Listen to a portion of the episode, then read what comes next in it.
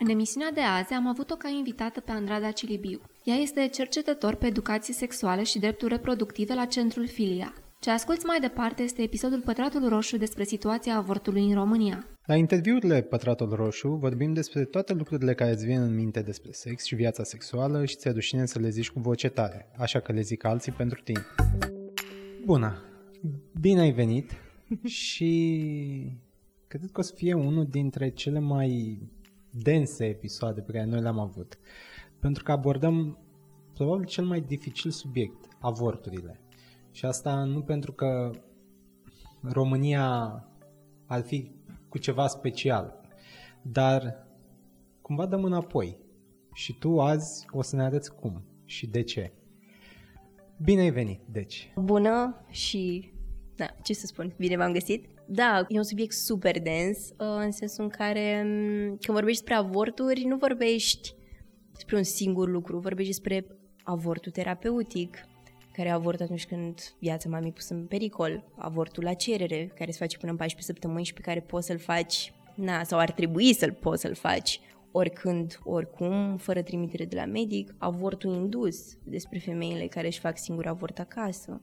Și să nu uităm ce se întâmplă în SUA, cum ușor, ușor state întregi uh, au ajuns să interzică avorturile. Nu aș vrea să ajungem înapoi acolo sau înapoi SUA, în comunism. care se vrea foarte progresist așa uneori și totuși la capitolul ăsta dă înapoi acum. Bine, nu cu statele de la care nu ne-am așteptat, cum ar fi New York, uh, California, ci statele astea care sunt cumva similare cu Estul Europei. Dar la nivelul României a fost filmul ăsta, 432 și a venit ca un șoc pentru Europa. Nu mulți aveau habar de ce se întâmpla în comunism în țările din Est. Și apoi pentru noua generație de români care au descoperit un pic subiectul. Și asta mă face să, mă, să te întreb, tu cum ai aflat ce e un avort și când? E clar că la mine în familie nu s-a vorbit niciodată despre asta. Am aflat că bunica mea a făcut avorturi după ce am publicat cercetarea și n-a vrut să vorbească cu mine despre asta. De fapt, făcând cercetarea am aflat că femeile care făceau avorturi în comunism nu vorbeau cu nimeni, în afară de poate medicul lor sau partenerul lor. Nimeni nu mai știa că făceau avorturi pe ascuns. Na, eu am crescut destul de progresistă și am decis că ar trebui să-mi trăiesc viața după premisa corpul meu, alegerea mea. Și am aflat de avorturi, de fapt, vorbind cu prietenii, cu prietenele, când am aflat și de consecințele sexului. De faptul că, hei, dacă faci sex poți să rămâi însărcinată.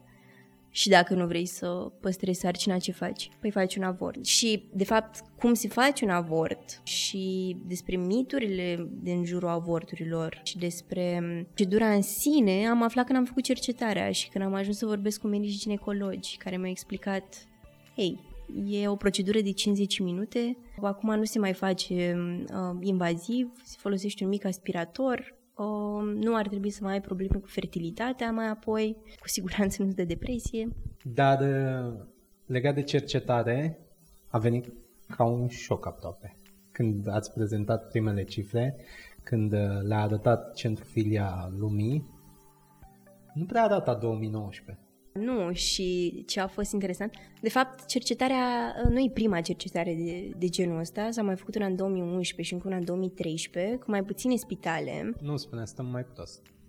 Da, mult mai prost decât în 2011 sau în 2013. Ușor, ușor, din ce în ce mai multe spitale refuză să facă avort și ce m-a uimit și pe mine e că vorbeam cu medici ginecologi și nu le venea să creadă în sensul în care uh, medicii care refuză avort probabil sunt absolut siguri că femeia care e în fața lor și pe care au refuzat o să-și găsească ea alt medic. Dar am descoperit în cercetare că există județe în care e aproape imposibil să găsești alt medic. O județe în care niciun spital nu ne-a zis că face avorturi. Fie nu fac deloc, fie nu făceau uh, în timpul sărbătorilor religioase, asta e foarte amuzant, să duci la medic și să-ți spună scuze, sunt, sunt zienele și nu poți să-ți fac avort azi, poți să revii. Suntem atât de legați de zona asta ezoterico-religioasă, încât nici nu pare că avem alt calendar în general. A, avem sărbătorile astea și între ele mai facem câteva lucruri. Dar uh, legat de asta cu medicii care cred că găsește alți medici, E cumva o pasare a responsabilității. E interesant că în codul deontologic al medicilor scrie că dacă refuzi un pacient, ești obligat să-l trimiți către un alt doctor care poate să rezolve cazul. Pur și simplu, nu scrie că în anumite cazuri nu ar trebui să se întâmple asta, și am făcut 544 la Colegiul Medicilor pentru că mi-am dat seama că asta nu se întâmplă în realitate. Femeile astea nu sunt trimise către alt medic. Și Colegiul Medicilor mi-a zis, da, în cazul avortului la cerere medicul nu ar trebui să trimită pacienta la alt medic pentru că nu e o problemă urgentă. Când am scos um, raportul, s-a mai făcut uh, o investigație jurnalistică ne-am aflat în raport că există 51 de spitale în România care nu fac deloc avorturi și 36 care nu fac în sărbătorile religioase. Dă un pic de context aici, 51 din câte? Noi am sunat la 217 spitale. În total în România sunt 375 de spitale de stat, dar asta incluzând spitale de psihiatrie, spitale care se ocupă, nu știu, doar de boli cardiace, Adică nu toate spitalele astea au infrastructură pentru, pentru gineco. Uh, 158 ne-au răspuns și din astea 158, 51 nu fac avorturi și apoi investigația jurnalistică a lui Lina Vdovui și Michael Bird ne-a arătat că există de fapt 61, cu tot cu ale noastre și ce au găsit ei. Uh, astea sunt mult mai multe decât erau în 2013 sau în 2011, clar. Și când a apărut investigația, președintele Colegiului Medicilor a dat o declarație și el a zis că îi felicită pe medicii care nu fac avorturi. E cumva interesant că uneori apare câte un, să zicem, factor de decizie. Câte un președinte de asociație, de academie, de colegiu, de toate astea și vine cu câte o poziție cel puțin ciudată, cum e și asta de care ai zis acum. Dar el nu poate impune cu adevărat, nu? El poate doar să felicite. Ceea ce ar trebui să fie doar poziția lui, nu? Sau poate să o ducă un pic mai departe și să impună o politică în acest sens. Poate să o ducă un pic mai departe și chiar o duce un pic mai departe. E destul de clar, uh, când am făcut investigația, e destul de clar că Colegiul Medicilor nu e genul de instituție care, cu care să lucrezi în sensul în care să, să faci ca accesul la avort să fie cât mai liber pentru toată lumea. E mai degrabă genul de instituție care ține cu dinții uh, de articolul ăla din codul deontologic în care scrie că medicul poate să refuze orice pacient dacă cazul respectiv e în dezacord cu uh, valorile morale ale medicului. Dar medicul nu își pune nicăieri valorile morale, nu? De exemplu, eu n-aș putea să mă duc la un medic să-i, să-i cer lista lui cu valori morale și să știu, mă poate trata, nu mă poate trata. E practic destul de flexibil asta. Azi poate e modalitatea așa, mâine poate îi se schimbă un pic. Și atunci poți să combați cumva asta, poți să combați, să zicem, libera decizie a medicului? E foarte complicat. Eu mă tot gândesc la asta și mă gândesc dacă nu cumva medicii se folosesc de articolul ăla și fac puțin abuz de putere. Adică, sub articolul ăla pot să fie ascunse o grămadă de lucruri îngrozitoare. În primul rând că din cauza articolului ăla nu se fac foarte multe avorturi, dar, nu știu, situații în care vine un pacient rom și medicul poate să zică nu te tratez că e împotriva valorilor mele morale. Eu sunt rasist și nu vreau să te tratez și în codul deontologic scrie că conștiința mea și valorile mele primează în fața ta. Atunci ce facem? Și apropo de factori de decizie care nu sunt doar oameni care au o opinie publică, ci chiar poate să, pot să schimbe ceva în instituția lor. De exemplu, sunt cazuri de spitale, cum ar fi în Piatra Neamț, unde nu sunt medicii per se care refuză să facă avorturi, ci decizia pleacă de sus. Managerul de spital a decis că în spitalul ăla nu se fac avorturi. Președintele colegiului pare un tip bătrân, pentru că da, a ajuns președinte, a ajuns cineva. Ar fi greșit să cred că doar medicii bătrâni refuză avorturi? O, da. Medicii bătrâni sunt socializați cu problema asta încă din comunism. Atunci când uh, veneau paciente cu septicemie, unele mult mai aproape de moarte decât de viață pentru că au încercat să-și provoace avort acasă. Și uh, avem statistici că 10.000 de femei au murit în, în comunism din cauza că și-au provocat singure avorturi și mai mult de 100.000 au rămas cu sechele pentru că au ajuns prea târziu la spital. De fapt, în cercetare, vorbind cu femei care au făcut avort în comunism, am aflat că femeile ajungeau prea târziu la spital pentru că le era foarte frică să ajungă acolo. Adică la spital ajungeai doar dacă știai că o să mori. Sunt pe moarte, trebuie să mă duc acolo, e singura mea șansă. Dacă nu, stăteau cu săptămânile, uh, cu infecție, cu septicemie, acasă, încercând să-și țină sub control infecția cu mm, foarte puține medicamente la dispoziție, că în comunism nu prea găseai antibiotice cu care să poți să ții uh, sub control o infecție pe care ți-ai provocat-o pentru că ai încercat să faci avort. Și mai degrabă valul de medici tineri care n-au parte sau prea puțin de paciente care să vină cu astfel de probleme. Acum sunt, nu știu, zeci, poate puțin peste 100 de cazuri înregistrate în fiecare an de femei care și-au uh, indus avortul acasă și au ajuns la spital cu septicemie. Dar ca să devii medic, uh, ginecolog, prima intervenție pe care o faci, rezidențiat, este avortul. Nu poți să ajungi medic, ginecolog, fără să fi făcut avorturi vreodată. Doar că atunci când devii medic, codul deontologic te apără și moment, în momentul ăla poți să zici, ok, am devenit medic, eu aleg de acum, nu pacienta din fața mea alege, e corpul ei, dar aleg eu și e problema ei după aceea dacă găsește sau nu în județul ăsta sau în județele din jur sau la București vreun medic care să-i facă avort. Și București cum stă în cercetarea asta? În București nu am, uh, nu am sunat la toate spitalele, dar am sunat la vreo 10 sau 12. Eu am fost șocată când am sunat la universitar și mi-au zis că nu fac avorturi. Universitarul fiind un spital imens. Și am sunat și doamna de acolo mi-a zis Domnișoară, ai și să mai fac avorturi de multă vreme. Și am întrebat-o de cât multă vreme. Și mi-a zis, de foarte, foarte multă vreme, nu mai încercați.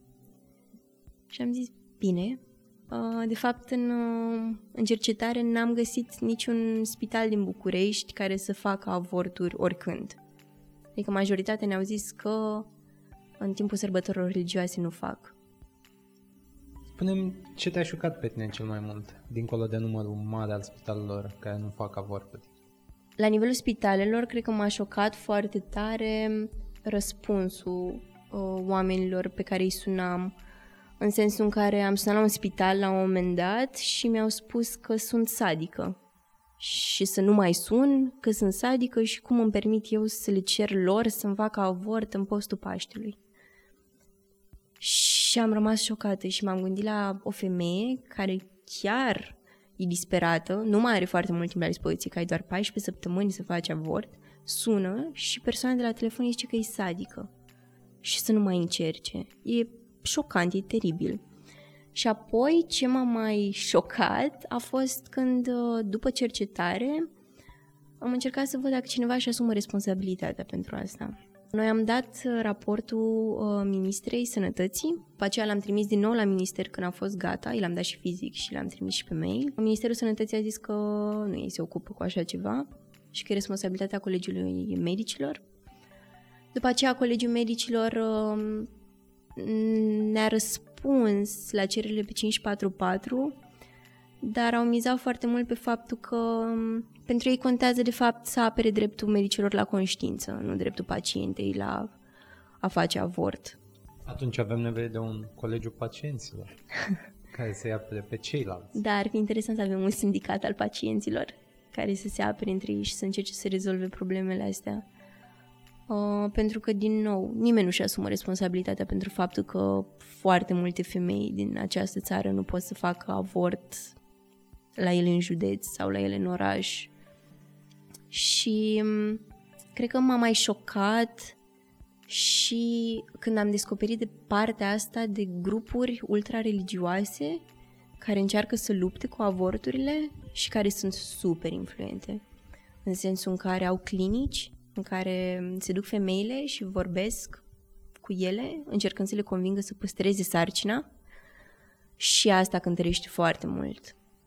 Uh, cred că le ademenesc, de fapt ăsta e cuvântul, cu bani și cu sprijin pe care nu prea-l acordă apoi ca să păstreze sarcina. Cumva și din ce am văzut în ultimii trei ani cu acel marș pro viață din București și cu ce se mai întâmplă în țară, că anul ăsta pare așa că au culminat mai multe elemente, politica anti-avort a devenit în sine un discurs politic. Nu neapărat al unui partid, dar este exploatat de astfel de organizații, este exploatat de medici care au și ei agenda lor, exploatat de spitale și nu mă îndoiesc că e exploatat și la nivel economic. Nu face un medic avort la stat, dar face la privat, acolo unde mai și lucrează uneori. Și atunci, dincolo de scop în sine și de principiile morale, de care nu mă îndoiesc că unii medici dau dovadă, dar mi se pare mai degrabă o unealtă anti-avort în prezent. Și fie e, n-aș zice cool neapărat, dar e în regulă să faci parte din comunitatea asta în care trăiești tu ca medic și vrei să fii anti-avort și apoi doar vrei să te poziționezi altfel. Pentru că a fost prea multă libertate după Revoluție și ți se pare ție că poți să re, re-rânduiești lucrurile așa cum ți-ar părea ție normal. Dar asta mă face să cred că nu avem, din punct de vedere legislativ, o abordare solidă.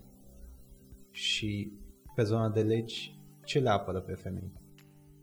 Da, se creează o relație de putere foarte inegală între pacient și medic și legislativ, de exemplu, avortul apare în legislație în codul penal la infracțiune împotriva fătului. Deci femeia nu are per se dreptul la avort, ci mai degrabă dreptul fătului la viață. Și legislația vede cam așa, până la 14 săptămâni nu putem vorbi despre un făt, vorbim despre embrion, nu putem vorbi despre viață, înseamnă că femeia poate să întrerupă sarcina până la 24, de la 14 la 24 de săptămâni, se numește avort terapeutic, în sensul în care viața mamei e pusă în pericol de făt și atunci nu mai avem altă soluție decât să protejăm viața mamei prin a întrerupe sarcina. După 24 de săptămâni se poate face avort în România, doar că atunci nu se mai cheamă avort, e vorba de sarcină, adică femeia naște, doar că, na, fătul nu e în viață. Cumva pare o, o fugă de, de cuvânt.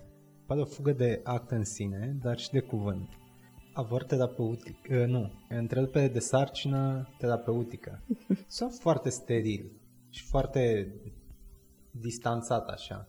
Crezi că ar ajuta dacă ne-am raportat altfel la lucrurile astea, dacă la nivel instituțional nu ar mai fi această fugă de ce e realitatea de fapt și să, chiar să ai grijă de pacienți, nu neapărat grijă, dar să le respecti decizia. Că până la urmă pacienții sunt cei care ar trebui să fie coloana vertebrală a sistemului medical.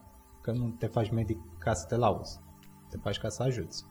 Da, păi ar trebui ca medic să faci tot ce faci în folosul pacientului, ceea ce nu se întâmplă astăzi. Da, ne, ne ascundem foarte mult în spatele termenilor. Oamenii nu prea vorbesc despre avort, iar medicii vorbesc doar despre întreruperi de sarcină. Nu știu cum a apărut cuvântul ăsta terapeutic. Avort terapeutic. Folosim sintagma asta în, în condițiile în care viața unei femei e pusă în pericol de o sarcină și dacă nu face avort, o să moară și noi spunem avort terapeutic. Pe mine mă face să mă gândesc la un mic proces care să te facă la final să te simți un pic mai bine, care clar să te ajute. Am descoperit în timpul cercetării că Există foarte puține rapoarte de la Ministerul Sănătății sau, apropo, din 2011 noi nu mai avem o strategie pentru sănătate reproductivă și drepturi sexuale și nu mai avem nici contracepție gratuită. A fost cumva în România. Și cum, cum era până în 2011? Ce presupunea un astfel de program? Existau cabinete speciale de planning familial cu medici pregătiți în sensul ăsta, unde puteai să mergi să discuți cu ei probleme legate de sarcină, de uh, boli cu transmitere sexuală, viață sexuală și de acolo puteai să-ți iei uh, anticoncepționale sau prezervative, te ajutau și cu alte metode de contracepție sau prin medicul ginecolog care îți dădea o trimitere și te ducea la medicul de familie și puteai să-ți iei anticoncepționale prezervative sau alte metode de contracepție gratuite. Nu mai există acum așa ceva și, de fapt, mai este o problemă nu există contracepție gratuită, dar nu există nici foarte multe metode de contracepție pe piața din România.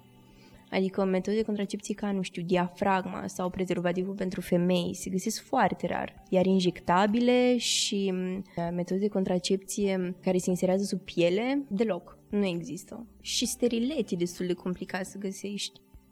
Ce s-a întâmplat în perioada asta 2011-2013? A fost ceva de ordin global, european sau pur și simplu România a trecut prin ceva? E, cred că legat de un val de politici conservatoare care au apărut ușor, ușor în multe state. De fapt, nu au apărut ușor, ușor, au început să fie din ce în ce mai vocale. Și la noi, în perioada asta, cred că Provita a fost înființată tot prin 2011 la Iași. Coaliția pentru Familie a apărut și a avut un boom în ultimii ani care, mă rog, s-a stins la referendum. Dar... S-a, s-a stins pe o perioadă incertă. Că altfel discursurile astea tot cresc și sigur referendumul a fost direcționat anti-gay dar discursurile astea anti-avort mascate sub uh, numele pro-viață cresc și cumva câștigă adepți. Păi au legătură tot cu familia tradițională, nu? În sensul în care femeia ar trebui să fie producătoare de copii, să stea acasă, să fie casnica perfectă și nevasta perfectă, să facă cât mai mulți copii, clar, de asta avem și bani, nu? Pentru mame eroine. Și mi se pare că e tot legat de familia tradițională. Și chiar mi-era frică la referendum că când Coaliția pentru Familie o să renască, principalul lucru pe agenda lor o să fie legat de femei și de avorturi. O să încerce din ce în ce mai tare să să îngrădească sau chiar să interzică accesul la avort. Să-mi spui tu punctul tău de vedere. Să zicem așa, într-o lume utopică sau distopică. Ce facem cu atâția copii? Să zicem că avem 5 copii, 7, pe familie, într-un cuplu de două persoane. Cum trăim într-o societate mai bună din punct de vedere medical, în sensul că avem medicamente mai bune, operațiile sunt mai sigure, vaccinuri avem, chiar dacă unii nu le vor, copiii vor trăi cinic, dar înainte făceau mulți copii ca să-i ajute și la muncă, dar și pentru că unii mureau. Poate cei mai mulți, poate niciunul, dar în general mureau de tine. Ce facem cu atâția oameni? Ce facem cu atâția copii? Adică, există, crezi că există vreo finalitate la nivelul ăsta?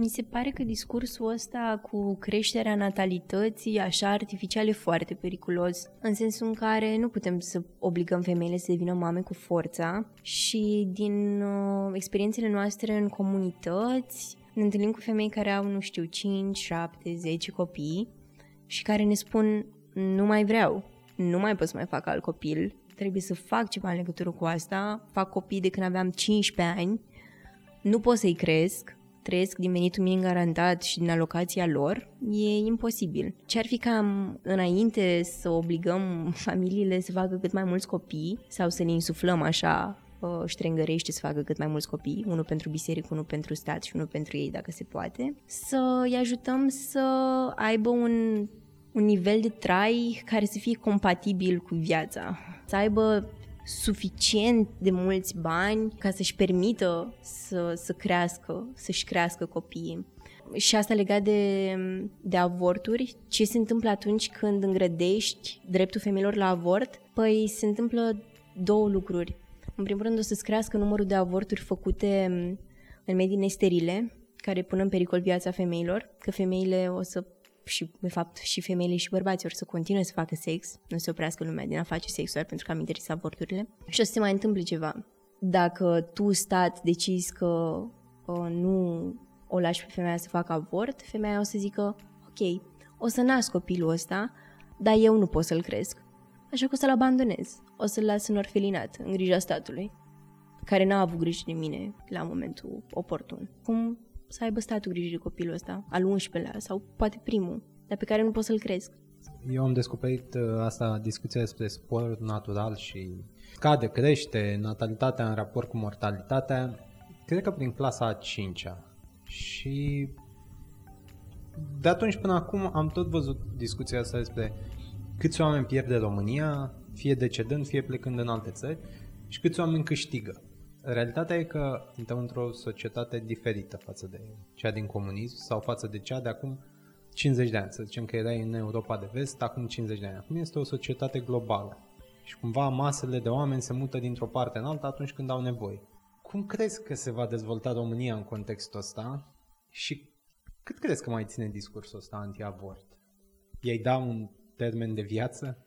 Depinde de foarte multe lucruri. Depinde foarte mult dacă în statele uh, în care discursul ăsta e foarte puternic, ajunge să se concretizeze în propuneri legislative și dacă din discurs ajungem la proiecte de legi care interzic sau îngrădesc dreptul la avort, fiecare succes din ăsta o să prelungească cursul antiavort și la noi. Sperăm că nu o să fie vorba de vreun succes de genul ăsta nici la noi. De exemplu, în Uniunea Europeană, în Parlamentul European sau în Comisie, nu se pot lua decizii în legătură cu avorturile, pentru că Polonia și Malta au interzis avortul și pentru că statele astea două or să fie mereu în contradictoriu cu, cu mă rog, opinia generală pentru că vesticii au niște politici foarte bune pe avort, de obicei avortul la cerere e gratuit în vest și mm, mai uh, mult decât atât, uh, metodele contracepție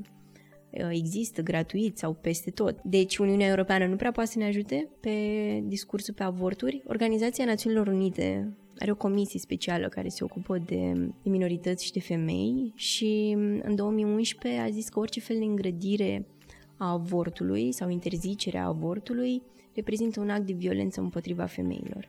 Deci dacă ar fi să ne luăm după ONU, orice stat care îngrădește avortul realizează un act de violență împotriva femeilor. Revin un pic la cercetare. În ce medie ați vrea să ajungeți cu concluziile? Cine ați vrea să afle despre situația în care se găsește România acum?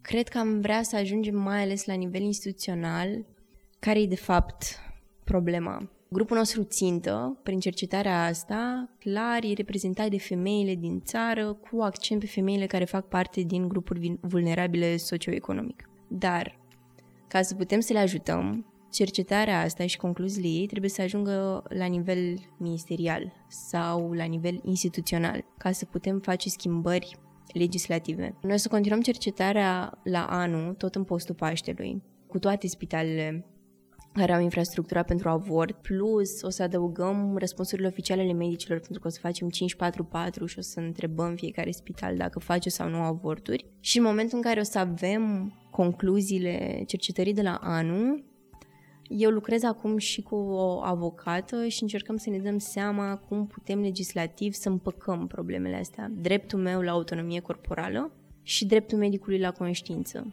E clar că legislativ nu poți să obligi medicul să facă avorturi dacă el nu-și dorește.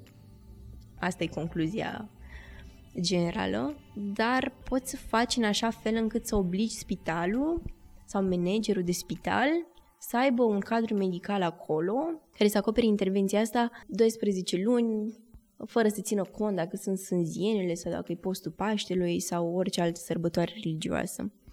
Asta încercăm să facem. Acolo vrem să ajungem. Am mai încercat să ajungem. Ne-am trimis raportul uh, la Ministerul Sănătății și fizic și prin e-mail. Ministerul Sănătății a zis că nu se ocupă Ministerul Sănătății de asta, cu toate că managerii de spitale și spitalul în general răspunde în fața Ministerului.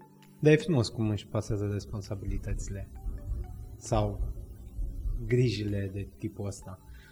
Dar eu nu am văzut ceva în România.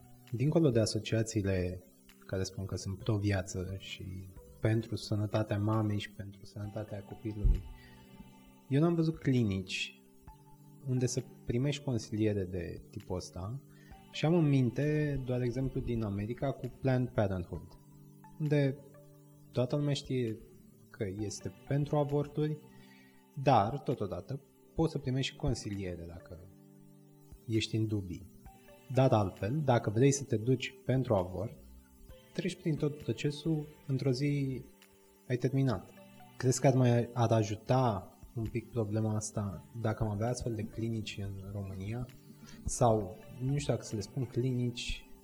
Mm, ar fi bine să existe clinici sau cabinete de planning familial. Au existat cândva și ce se întâmplă? Există o strategie a Ministerului Sănătății pe sănătate reproductivă 2014-2020, unde scrie că Ministerul Sănătății o să o să deschidă cabinete de planning familial, o să achiziționeze contraceptive ca să le împartă gratuit la populație, o să facă evenimente în care să strângă populația și să le explice despre avort, despre consecințele sexului neprotejat, despre boli. O să pregătească medici, în, medici de familie, ca aceștia să poată da anticoncepționale, sau alte forme de uh, metode de contracepție gratuit uh, populației. E aproape 2020. Am făcut un 544 să întreb Ministerul Sănătății ce se întâmplă, ce, ce mai face strategia. Nu ni s-a spus nimic. De fapt, ni s-a spus că pregătesc un raport foarte stufos și foarte complex și să mai aștept un pic că o să-l scoată ei în 2020 să ne spună ce au făcut. În condițiile în care în strategie scria că ai, trebuie ca Ministerul să dea un raport anual să ne spună ce au făcut. Na, acum ar fi puțin uh, sinistru să aflăm în 2020 că nu s-a cumpărat nicio pastiluță și că nu s-a format niciun medic și că niciun cetățean n-a primit niciun fel de informare pe asta, pentru că pentru strategia asta erau mulți bani de la bugetul de stat investiți și ar fi de-a dreptul sinistru și înfricoșător ca banii ăștia să fi dispărut și nimeni să nu fi făcut nimic în sensul educării populației sau sprijinirii populației uh, pe subiectul ăsta. Într-un episod precedent, înainte de Pride, am discutat despre drepturile minorităților sexuale și post-referendum și e o chestie la minorități sexuale. Nu există nicio persoană publică, cumva de o notorietate mai mare, care să-și fie asumat asta. Nu mă îndoiesc că sunt fac parte dintr-o minoritate sexuală, dar de asumat nu și-am asumat. Și acum mă gândeam la cazul ăsta cu avorturile. Iar eu nu știu nicio persoană mai vizibilă public care să-și fie asumat că a făcut avort, că este pro-avort sau că vrea să schimbe ceva sau să se schimbe ceva la nivelul ăsta. Cât crezi că ar ajuta dacă ar fi cineva din sfera, hai să zicem, politică în primul rând? Ar ajuta enorm. Nici eu nu cunosc nicio persoană publică care să fi făcut avort și să fi spus că a făcut avort și să explice de fapt cum a fost, dacă exista consecințe. Ar ajuta enorm pentru că, de fapt, normalizarea discursului despre lucrurile astea pe care noi încă le considerăm tabu ajută foarte mult. Mai ales că există foarte, foarte mulți tineri sub 18 ani, uneori chiar și sub 15 ani, care, foarte multe tinere care rămân însărcinate și fac avort. Aici e puțin straniu că sub 18 ani trebuie obligatoriu să ai uh, acordul părinților ca să să faci avort. Ceea ce mie mi se pare problematic, mai mult decât problematic condițiile în care tinerii își încep viața sexuală la vârste destul de mititele. Cred că ar ajuta foarte mult pe categoria asta de vârstă dacă o persoană publică, nu neapărat din mediul politic, ar spune, ok, am făcut avort, pentru că tinerii tind să interiorizeze stigma asta pe care lucrează mai ales familia mult mai puternic. Ar ajuta enorm și dacă aș vedea un partid politic care să-și asume orice pe partea asta de educație sexuală și drepturi reproductive. Dar să fie totuși un partid politic un pic mai mare. Da, că clar. Dacă e unul care, nu știu, are o mie de simpatizanți sau 10.000, cumva, sigur, ți-e ușor să fi pro ceva. Totodată, personal, eu aș vedea mai util să fie cineva din sfera asta publică, dar nu să nu aibă nicio legătură cu politica. Că atunci nu mai bănuiești că are un interes. Dar mie mi se pare că le e teamă de, de un fel de necunoscut. Că să zicem că este o femeie care a făcut avort și este foarte cunoscută. Dacă ați vorbi despre asta, femeile ar înțelege-o. Nu toate, evident, dar cele mai multe ar înțelege-o. Bărbații n-ar înțelege-o? Sigur, dar pentru acele femei ar fi un factor important, ar fi un, un vector de încredere măcar. Și tu de ce crezi că există teama asta așa? Stigmatul ăsta de care vorbești. Ce, ce s-ar putea întâmpla dacă ar vorbi public de așa, de așa ceva? Cred că pornește de la stereotipuri, în sensul în care cred că societatea românească încă vede femeia, uh, mă rog, de fapt menirea femeii ca fiind aceea de a face copii. Deci doar mama. Da, femeia este mama. Atât. În momentul în care devine mamă, se împlinește, în momentul ăla devine femeie cu adevărat și își găsește ea scopul în viață și se bucură de acest dar de la Dumnezeu, a da naștere. Cred că există această cultură a femeii văzută ca, ca mamă și în afară de asta, în comunism nu se vorbea despre avorturi. Apoi am ieșit din comunism și în 90 au fost aproape un milion de avorturi. De șase ori mai multe avorturi decât copii născuți. Și au fost cifre din astea foarte, foarte mari, mulți ani. Uh, cam toți anii 90 au fost, nu știu, 800.000, 700.000 de avorturi, a fost un boom. Am descoperit libertatea, de fapt n-am descoperit doar libertatea, am descoperit că încă nu avem metode de contracepție. Că în 90, la început, încă nu erau pe piață metode de contracepție, care apropo au dispărut pe la începutul anilor 70 din România. Nu mai găseai de atunci. Și um, acum avem un număr de, nu știu, 53 de mii, parcă erau în 2017 de avorturi. A scăzut semnificativ numărul de avorturi. Asta pentru că avem metode de contracepție. Dar mi se pare că în continuare am păstrat stigma și tabu, mai ales în familii, și mai este o problemă. Nu avem educație sexuală în școli, pentru mine Dumnezeu. Puștii nu află despre asta dacă nu află din familie, dacă nu sunt norocoși să află din familie, de unde află? De pe internet. Și mi se pare că noi ne și ferim să mergem la, la doctor și ca femei ne ferim cu atât mai mult să mergem la ginecolog. Eu când merg în comunitate să mă întâlnesc cu femei care nu au fost niciodată la ginecolog și au, nu știu, 50-60 de ani, au născut deja 4-5 copii, nu și-au făcut niciodată un papa Nicolau. Și dacă nu vorbim în familie și dacă nu putem merge nici la medic să vorbim cu medicul și poate nu avem acces la internet și dacă comunitatea noastră crede că menirea femeii este să facem un copii, păi ăsta e mixul perfect. Eu aș mai adăuga încă unul, că avem acești poli de interes, cum ar fi București, Cluj, Iași, Timișoara, Constanța, unde ți-e ușor sau ți-e mai ușor să ai acces aproape la orice de la metode contraceptive la medici care fac avorturi, chiar și la educație, chiar și la informații. Comunitățile sunt mai mari. Dar apoi avem cealaltă Românie, care nu, nu se regăsește în orașele astea și lipsa de acces, pur și simplu. Un medic ginecolog. Mă gândesc acum la mm, regiuni, sate, comune, unde cel mai apropiat medic ginecolog este, nu știu, la 10 km, 20, 50 de km, 100 chiar și atunci nu prea ajungi. Ai vrea, ai avea nevoie, dar nu ajungi. Și lipsa asta de conectare a tuturor oamenilor la sistemul medical e cea mai problematică, alături de cele pe care le-ai zis tu. Da, există sate, comunități întregi unde nu există medic de familie sau orice fel de cadru medical și care sunt vizitați săptămânal sau la un anumit număr de zile de un medic care vine să verifice ce se mai întâmplă. Dar cumva e un control, o verificare rapidă, sumară să zicem. Într-adevăr, și e destul de clar că un medic de familie nu e pregătit să se confrunte cu probleme de tip avort, complicații ale sarcinii. Și la adică nici n-ar vrea să fie să se confrunte da, cu clar. așa ceva. Uh, n-ar vrea să fie și care mai e problema, de obicei medicii, după ce termină medicina, după ce au făcut foarte mulți ani de școală, nu or să meargă în ultimul sat din ultima, din cel mai îndepărtat județ uh, al României, unde e nivelul de sărăcie uh, foarte mare, ar prefera să rămână în București sau în Iași sau în Cluj, cum ai spus, în centrele mari. Nimeni nu vrea să se ducă în rural, să fie medic. Care sunt cele mai problematice județe din punctul ăsta al accesului la resurse și al deschiderii către avorturi? Păi noi am găsit probleme în Olt, în Călăraș, în Vaslui, în Neamț. Aici, de fapt, în spitale care, cel puțin în Călăraș și în Olt, niciun spital nu ne-a spus că face avorturi. Când? Călăraș e, e ciudat pe lista asta.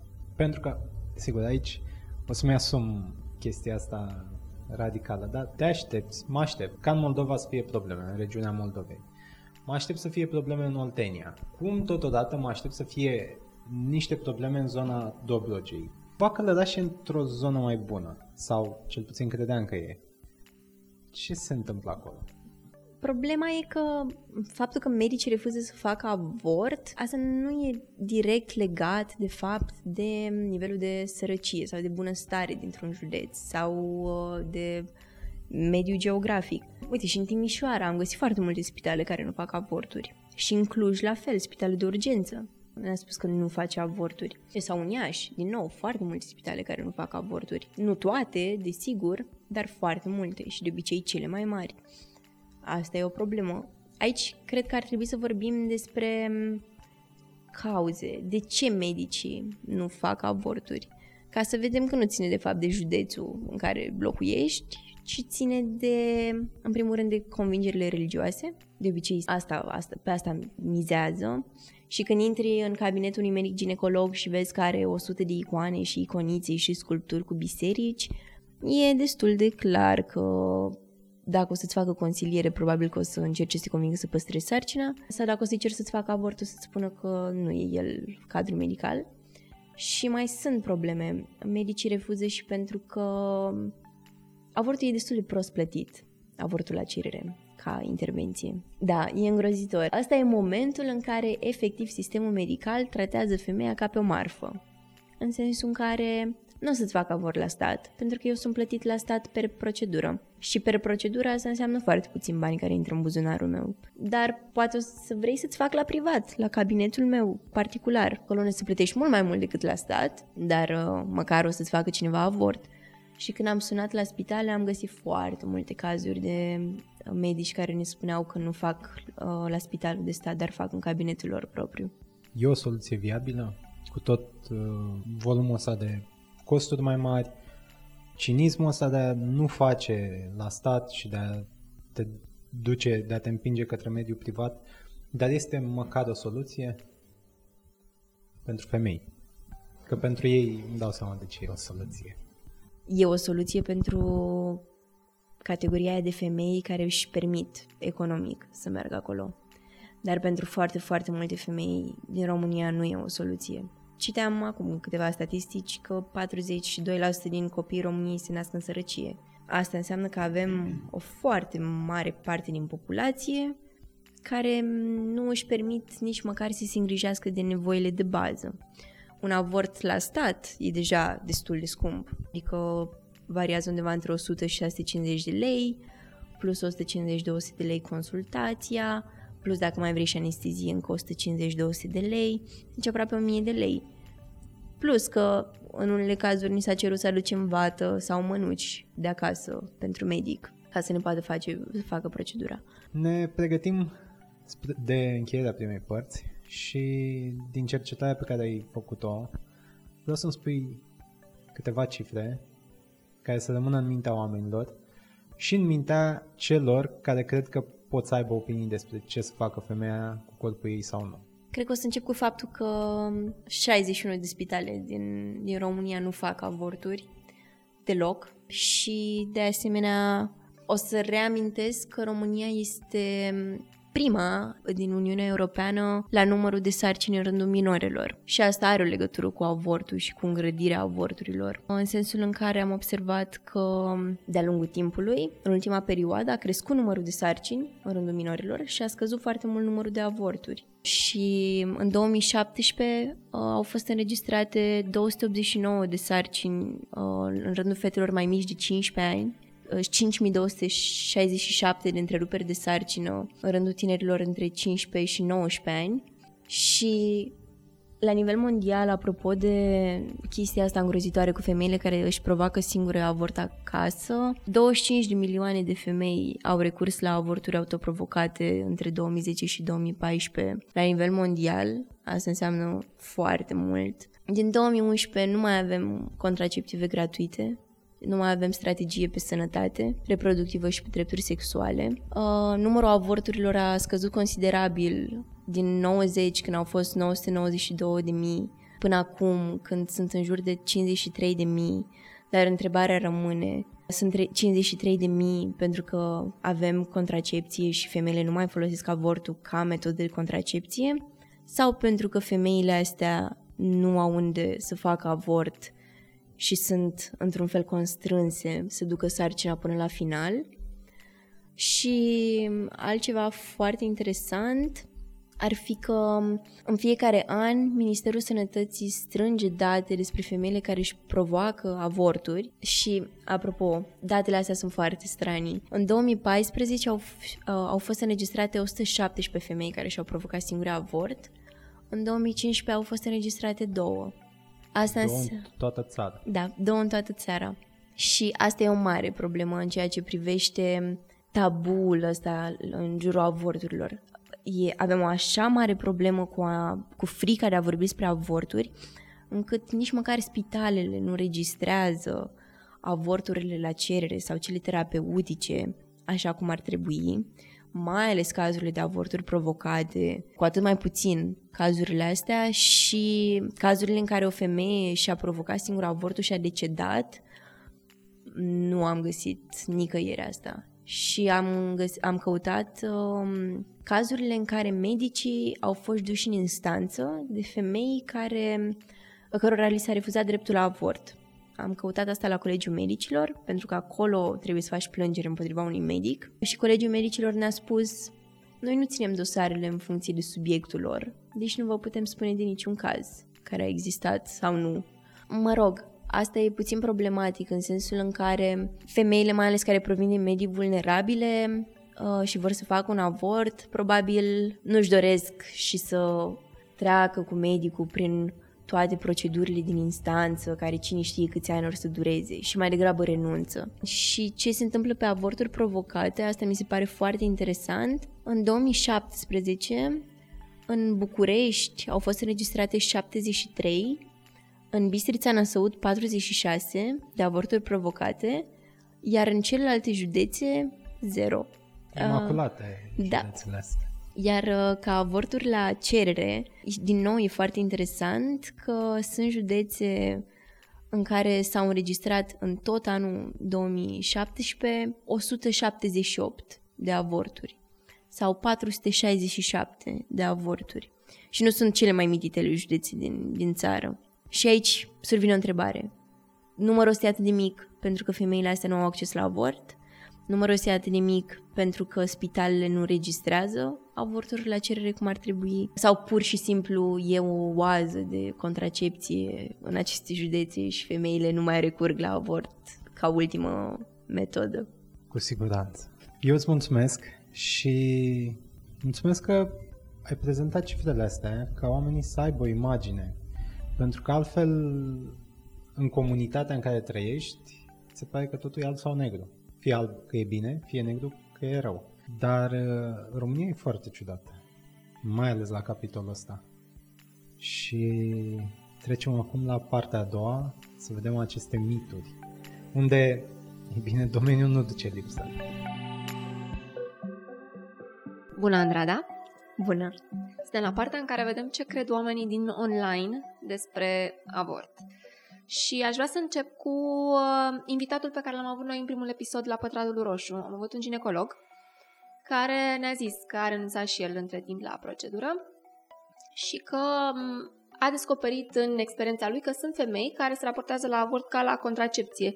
În loc să folosească prezervativ sau anticoncepționale, pur și simplu rămâneau sărcinate, ok, veneau și făceau avortul și pe el chestia asta dezgusta. E ceva destul de întâlnit, de exemplu, ceva ce ai regăsit și tu în, uh, când uh, te-ai apucat de cercetare? Sincer, nu.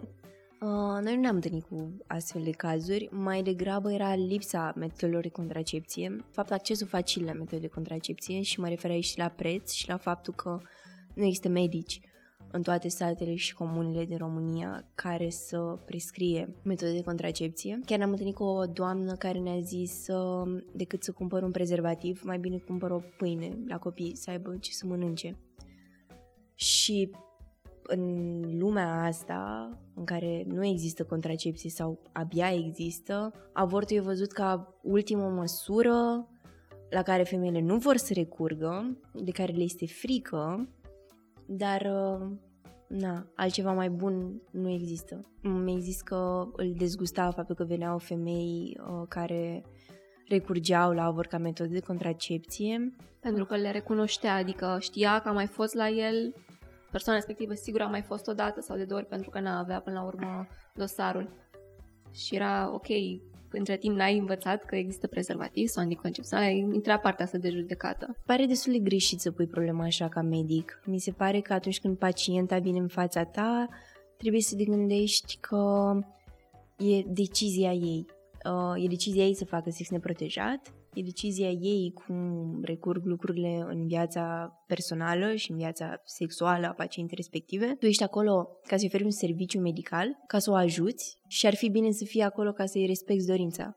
Pentru că până la urmă tot ce ține de corpul ei și de sănătatea ei, reproductivă sau sexuală, e alegerea ei. Și dacă vine să facă avorturi și, să, și și asumă să facă să folosească avortul ca metodă de contracepție, asta este o problemă care ține doar de ea și nu cred că medicii ar trebui să facă judecăți de valoare în cazul ăsta.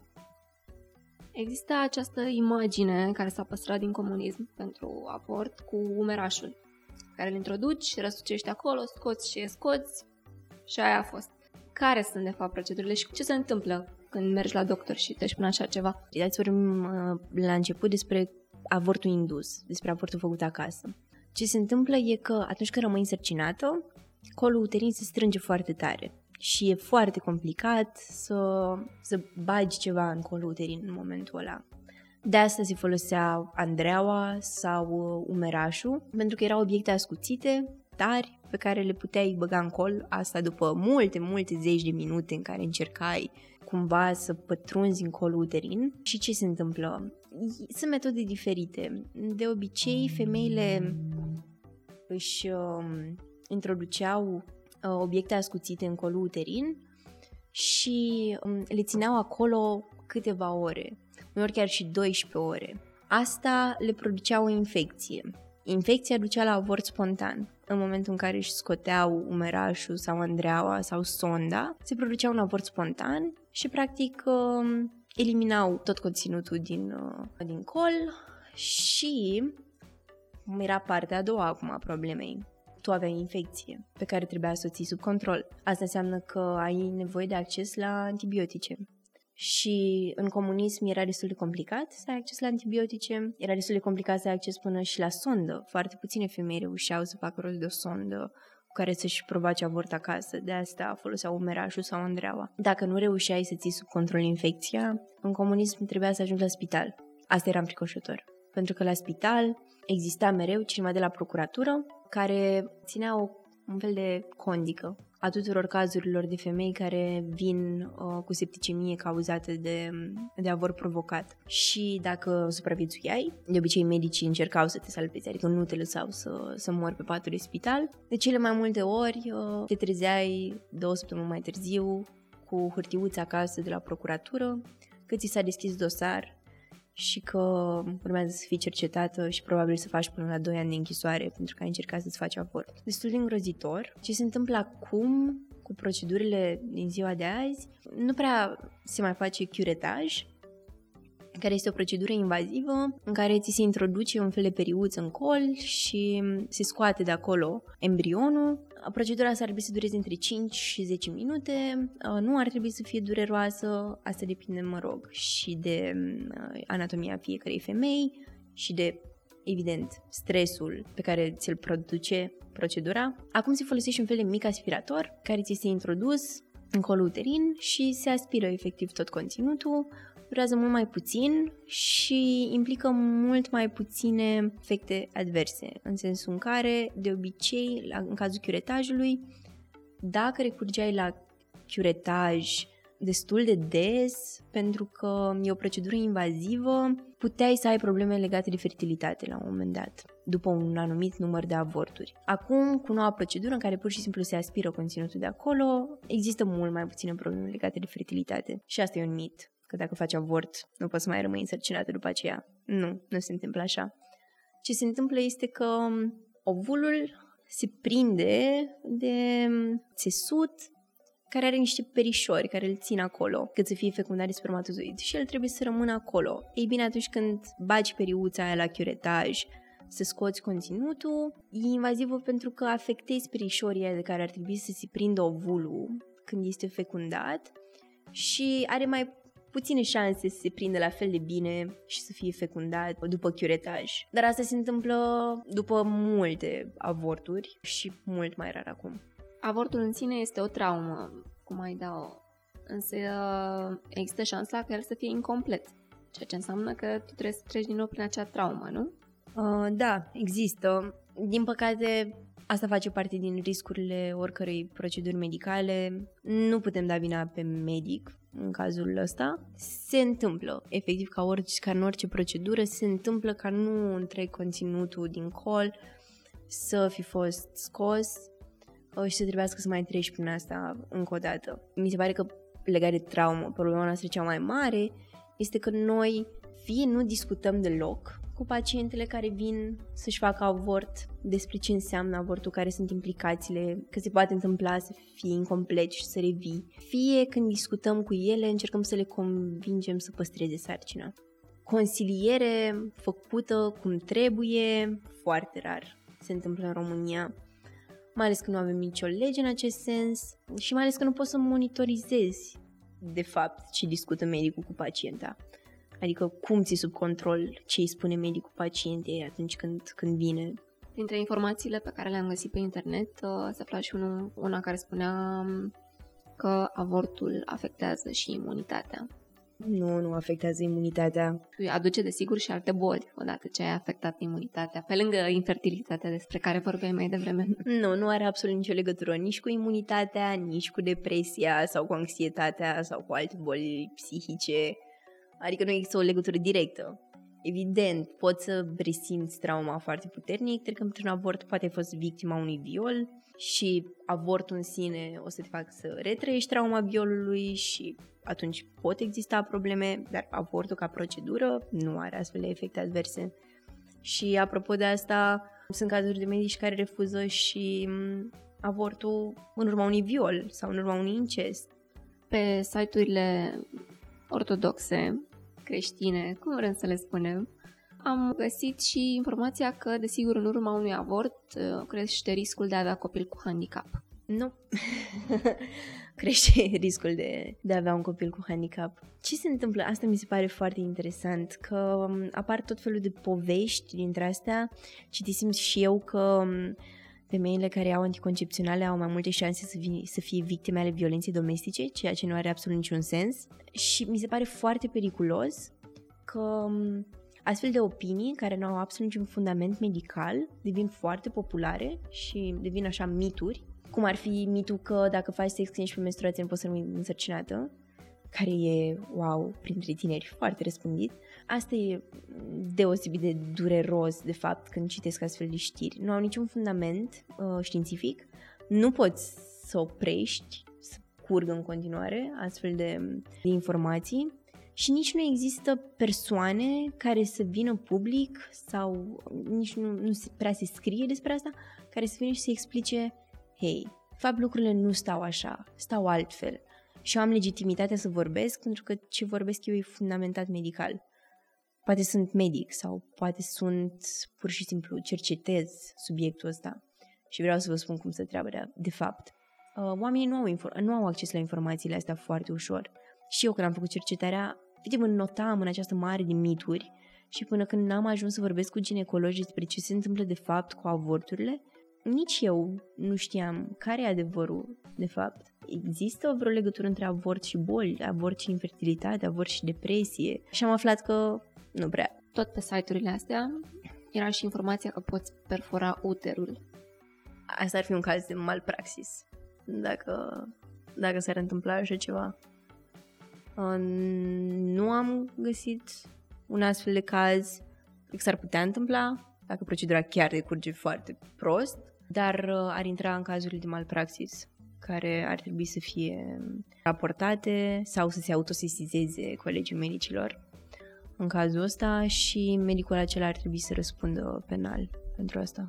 Tot pe acele site-uri, pentru că se pare că sunt foarte documentați pe acest subiect, se punea preț foarte mult pe intervalul ăsta de 6-12 săptămâni în care ei ziceau copilul are deja mânuțe, picioare, are membrele și cum tu individa aceasta sadică, cum spuneai tu mai devreme, vii și uh, omori dietatea care deja e atât de dezvoltată. Ce se întâmplă? E foarte interesant cu numărul de săptămâni. În România poți să faci avort la cerere până la 14 săptămâni. Cam asta e limita în toate statele europene. Curtea Europeană a Drepturilor Omului a decis că până la 14 săptămâni clar nu putem vorbi de viață. Și mai este o problemă legat de asta, la 8 săptămâni începe să-i bată inima embrionului. Poți să auzi bădăile inimii. Și în cercetarea mea am găsit multe spitale în care medicii îmi spuneau că fac avort, dar până la 8 săptămâni. Pentru că după aceea îi se aude inima fătului și nu vor să se bage în așa ceva. Mm, nici asta nu e ok, atâta timp cât tu ai un drept um, care stipulează clar că până la 14 săptămâni poți să faci avort la cerere. De asemenea, m-am întâlnit cu foarte multe spitale care au decis că în spitalul respectiv nu se face decât avort medicamentos. Asta înseamnă că na, nu ai foarte mult timp la dispoziție. Ai patru săptămâni, din momentul în care ai rămas însărcinată să poți să faci avort medicamentos, asta înseamnă foarte puțin, dar nu putem vorbi despre membre sau despre un copil până la 14 săptămâni. Avortul nu înseamnă că omori o ființă umană sau că anulezi viața cuiva. E pur și simplu o procedură medicală și aș vrea să subliniez că vorbeam și anterior. Noi le spunem tuturor uh, organizațiilor ăstora uh, ultra-religioase că sunt uh, pro-viață. Și mi se pare un termen foarte deceiving. Nu înseamnă că dacă crezi în dreptul femeilor la avort, ești anti-viață, în niciun fel. Și eu sunt pro-viață. în același timp sunt și pro-avort, pentru că cred în autonomia mea corporală. Uh, e destul de evident. Da, da, uite, tot ei ar putea să vină acum la tine să spună, pe cum nu e crimă, având în vedere că în codul penal e la agresiune asupra fătului. Da, asta e o problemă cu care m-am confruntat eu în legislația noastră, că am pus, uh, am pus avortul fix și numai uh, la capitolul de agresiune împotriva fătului. Asta e o, mi se pare mai degrabă o problemă valorică și ține de lucrurile în care credem Problema mea la nivel macro cu toată cercetarea cu avorturile e că credințele noastre personale și valorile noastre morale intră puțin prea mult peste um, ce înseamnă juridic sau ce înseamnă servicii pe care ar trebui să ți le acorde statul. Adică înțeleg să am o opinie despre ceva, dar asta nu ar trebui să interfereze cu dreptul pacientului la orice, cu dreptul femeii la avort Asta e. Mi se pare că suntem uh, o țară de oameni cu foarte multe opinii și că um, ne ținem cu dinții de ele și că încercăm să facem lucrurile așa cum vrem noi să se întâmple și um, nu prea mai ținem cont de, de stat de drept, de cum ar trebui să funcționeze legile, de drepturi. Asta e problema cea mai mare. E că femeile de până în 90 nu au avut parte de dreptul de a face avort, au murit foarte multe, au suferit foarte multe. După 90 am avut dreptul ăsta, dar se pare că e doar pe hârtie, momentan. Că un drept universal la avort, în momentul ăsta, nu putem vorbi despre asta în România acum. Și ultima, care m-a surprins și pe mine când uh, am văzut-o pentru că era nouă, că, de fapt, anticoncepționalele sunt tot un avort, dar un hormonal. Asta e foarte interesant. da, ă, cred că mai degrabă cu accent pe pastila de doua zi, nu? mă rog, și anticoncepționalele. Nu era specificat. Era așa ceva foarte vag. Da, înțeleg. Eu uh, m-am întâlnit cu comunități în care partenerii femeilor nu le lasă să folosească anticoncepționale sau uh, prezervativul și uneori mergem cu femei să le punem sterilet pe ascuns, cu femei din astfel de comunități, pentru că, da, în astfel de comunități se consideră că orice fel de act sexual protejat înseamnă un mod de a nu face voia Domnului. Pentru că sexul ar trebui să fie pentru reproducere și atât. Asta înseamnă că nu ai voie să folosești niciun fel de metode de contracepție. Clar nu putem vorbi despre anticoncepționale ca un alt fel de întrerupere a sarcinii sau de un avort. Mi se pare că am câștigat enorm ca femei, acum, nu știu, aproape 50-60 de ani, când, când au apărut anticoncepționalele și când am găsit un mod sigur sau, mă rog, destul de sigur de a ne proteja de sarcini nedorite. Ce vreau să spun e că există pericolul să ne întoarcem într-un trecut în care femeile erau văzute fix ca producătoare de copii, fix ca instrument de creștere a natalității, ceea ce e foarte periculos, pentru că nu putem folosi femeile ca instrumente, nu putem să le reducem la, la ideea de mamă, că ele, mă rog, se împlinesc doar, doar prin maternitate, pentru că în spatele tuturor cuvintelor ăstora sunt femei care ar trebui să aibă grijă de corpurile lor și care ar trebui să